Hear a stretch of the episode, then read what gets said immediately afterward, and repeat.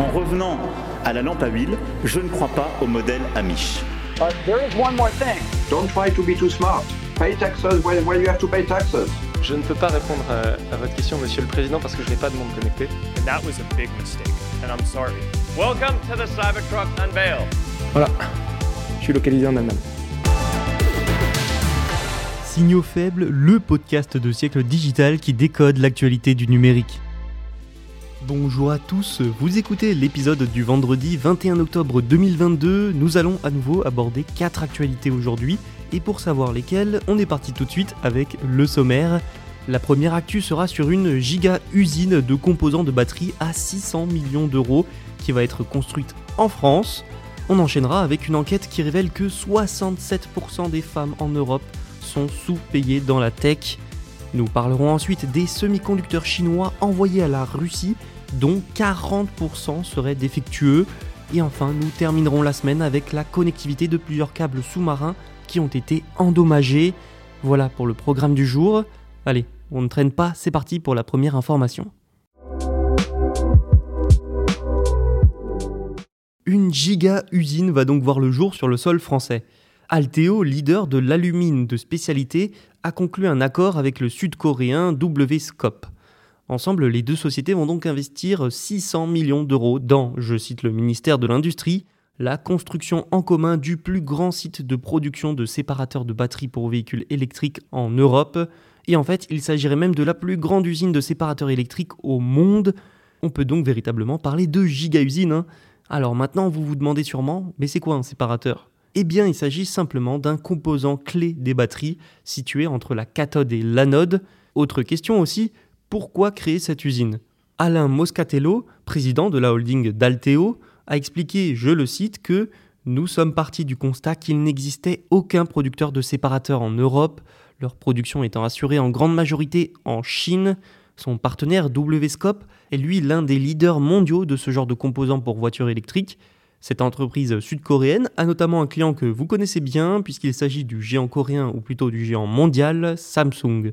La production, elle, doit démarrer dès 2026. Cette usine, vous vous en doutez, est donc une très très bonne nouvelle pour la France et son économie. Déjà, elle va entraîner la création de 1000 emplois directs selon le ministère, ce sera donc sûrement plus avec les emplois indirects, mais c'est aussi et surtout une bonne nouvelle pour la souveraineté française et la souveraineté européenne plus largement. La fin de la vente des voitures thermiques neuves en Europe est prévue pour 2035, et ça ouvre la voie à une explosion du nombre de voitures électriques. Le besoin en batterie va donc exploser lui aussi logiquement. L'enjeu pour les Européens, c'est alors d'être le moins dépendant possible d'autres continents et de grandes nations, comme la Chine. Selon Alteo, sa future usine sera capable de fournir 100% des besoins en séparateurs des 3 gigafactories françaises du nord de la France. Alors oui, si vous ne le saviez pas, il va y avoir 3 gigafactories dans le nord de la France. Stellantis prévoit de construire une usine de batterie à Douvrin, dans le Pas-de-Calais, tout comme le chinois AESC Envision, qui s'installera dans le pôle électrique de Renault dans les Hauts-de-France. La troisième Gigafactory sera elle à Dunkerque et sera lancée par la start-up grenobloise Vercor. Autant de projets donc qui vont dans le sens de la souveraineté et qui renforcent la capacité de la France à répondre à l'avenir à la demande croissante en véhicules électriques. Emmanuel Macron a d'ailleurs annoncé cette semaine avoir pour objectif la production de 2 millions de véhicules électriques par an dès 2030. Enfin, selon le ministère de l'Industrie, cet investissement important entre, je cite, dans la stratégie du gouvernement visant à créer un écosystème français complet de la production de batteries. Le sexisme est décidément et malheureusement toujours bien présent dans la tech en 2022, oui. En septembre, à l'occasion de la Journée internationale de l'égalité salariale, l'Organisation internationale du travail, l'OIT, a dévoilé une enquête une enquête sur notamment l'écart salarial entre les hommes et les femmes dans l'industrie technologique, et les chiffres ne sont pas bons du tout. Cette enquête a déjà révélé qu'en moyenne, les femmes dans le monde sont payées 20% de moins que les hommes, un écart qui se creuse selon la couleur de peau ou l'origine des femmes. Par exemple, les femmes latines gagnent 57,3% de moins que les hommes blancs un sexisme chronique présent dans l'industrie technologique qui a déjà été montré et prouvé de nombreuses fois. Cette dernière enquête a révélé qu'au cours des 12 derniers mois, près de 67% des femmes ont le sentiment d'avoir été payées injustement par rapport à leurs collègues masculins. Un autre triste chiffre, en 2019, 46% des femmes estimaient être payées équitablement par rapport aux hommes. 46% en 2019 donc. À votre avis, comment a évolué ce chiffre depuis? Eh bien mal. En 2022, elles ne sont plus que 33%, soit 13% de moins, à penser être payées équitablement par rapport à leurs collègues masculins. Et près de 50% des femmes ont vécu du sexisme au travail. Je pourrais vous donner un tas d'autres chiffres, tous moins reluisants et plus désespérants les uns que les autres. Par exemple, 70% des femmes interrogées affirment qu'on leur avait fait ressentir qu'elles avaient besoin, à cause de leur sexe, de travailler plus dur pour faire leurs preuves.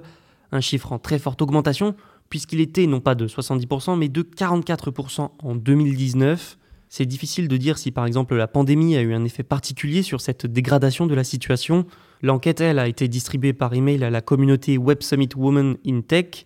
Elle a reçu 340 réponses, donc techniquement parlant, ce n'est pas un sondage scientifique. Reste que la majorité avait entre 25 et 44 ans et plus de 78% des répondantes venaient d'Europe.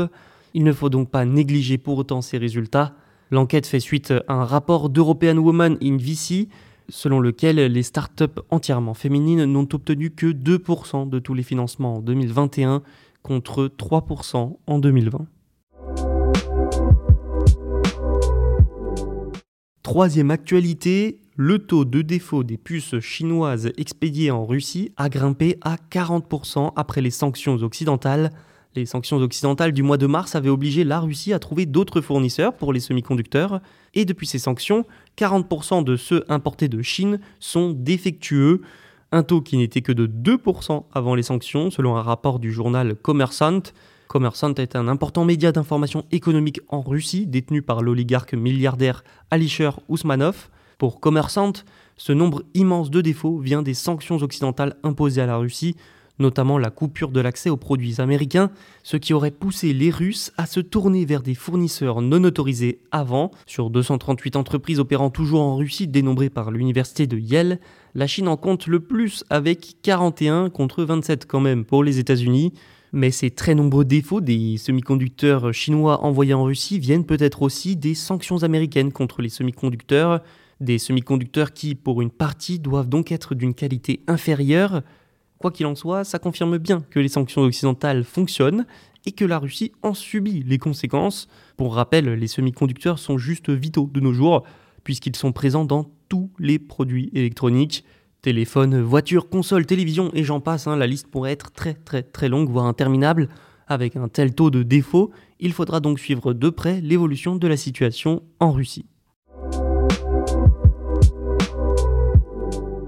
La connectivité Internet mondiale a été impactée par des coupures de câbles fibres en France. Un câble Internet central, hein, présent dans le sud de la France, qui a été coupé cette semaine. Ça a impacté la connectivité des câbles sous-marins vers l'Europe, l'Asie et aussi les États-Unis. Ça a provoqué des pertes de plusieurs paquets de données et une latence importante sur beaucoup de sites Internet.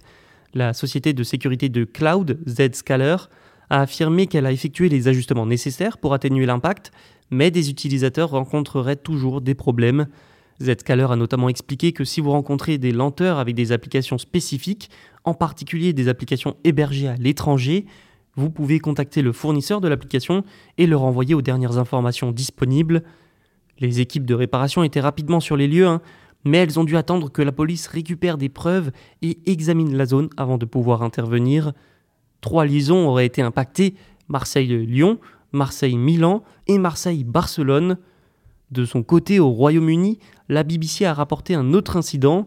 Un câble sous-marin reliant les îles Shetland à l'Écosse a aussi été endommagé. Les internautes des îles étaient alors isolés totalement du reste du monde. Il leur était même difficile d'appeler les services d'urgence. Une autre ligne à proximité a aussi été coupée la semaine dernière. Un tel enchaînement d'incidents est assez rare, hein. mais il viendrait en fait principalement des bateaux de pêche qui auraient endommagé les câbles. Ça, c'est en tout cas la version pour les incidents au Royaume-Uni.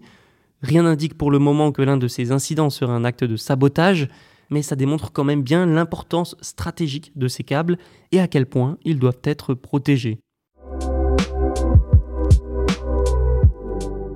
Merci d'avoir écouté cet épisode, je vous souhaite un bon week-end, n'hésitez pas à vous abonner et à écouter les autres épisodes sur siècledigital.fr et les plateformes de streaming. À lundi